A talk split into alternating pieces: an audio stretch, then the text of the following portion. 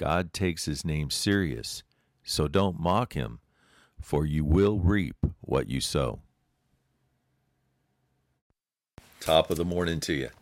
When we read Ezekiel 36 and 37 with the eyes of love and a firm determination to get to know God better, we see what happens when God takes a dry and hopeless people and restores them.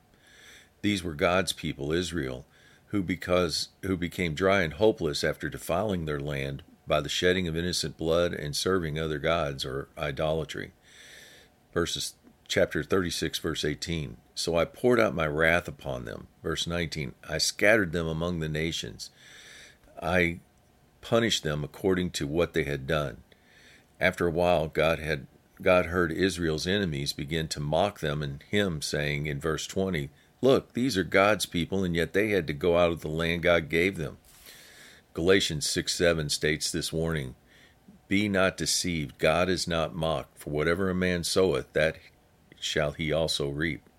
Ezekiel 36:22 God tells Israel, I do not do this for your sakes, but for my name's sake. Verse 23 I will vindicate the holiness of my great name. The nations will know I am the Lord. What I'm about to do will be seen by all. He reveals his plan, saying in verses 24 through 31 I will bring you, Israel, back into your land. I will cleanse you. I will take your take out from you your stone heart and replace it with a heart of flesh. I will put my spirit in you so that you can walk in my ways, obeying my laws. I will be your God again. You won't look uh, lack any. Uh, you won't lack anything, or you will not suffer famine. I will multiply the fruit of your trees and increase your fields. This massive display of God's love and favor brings his people to a repentance and humility. Everyone will notice how this once desolate land has become like a Garden of Eden. All the nations will once again know that I am the Lord, and when I speak a word, I perform it. In chapter 37, God gives Ezekiel a vision of dry, scattered bones coming together and coming to life. God made Ezekiel part of this process as he told him to prophesy these bones, saying, O ye bones, hear the word of the Lord.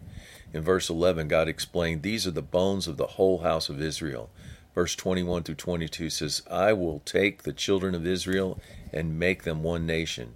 Verse 28, then the nation, then all the nations will know I, the Lord, do set apart and consecrate Israel for holy use.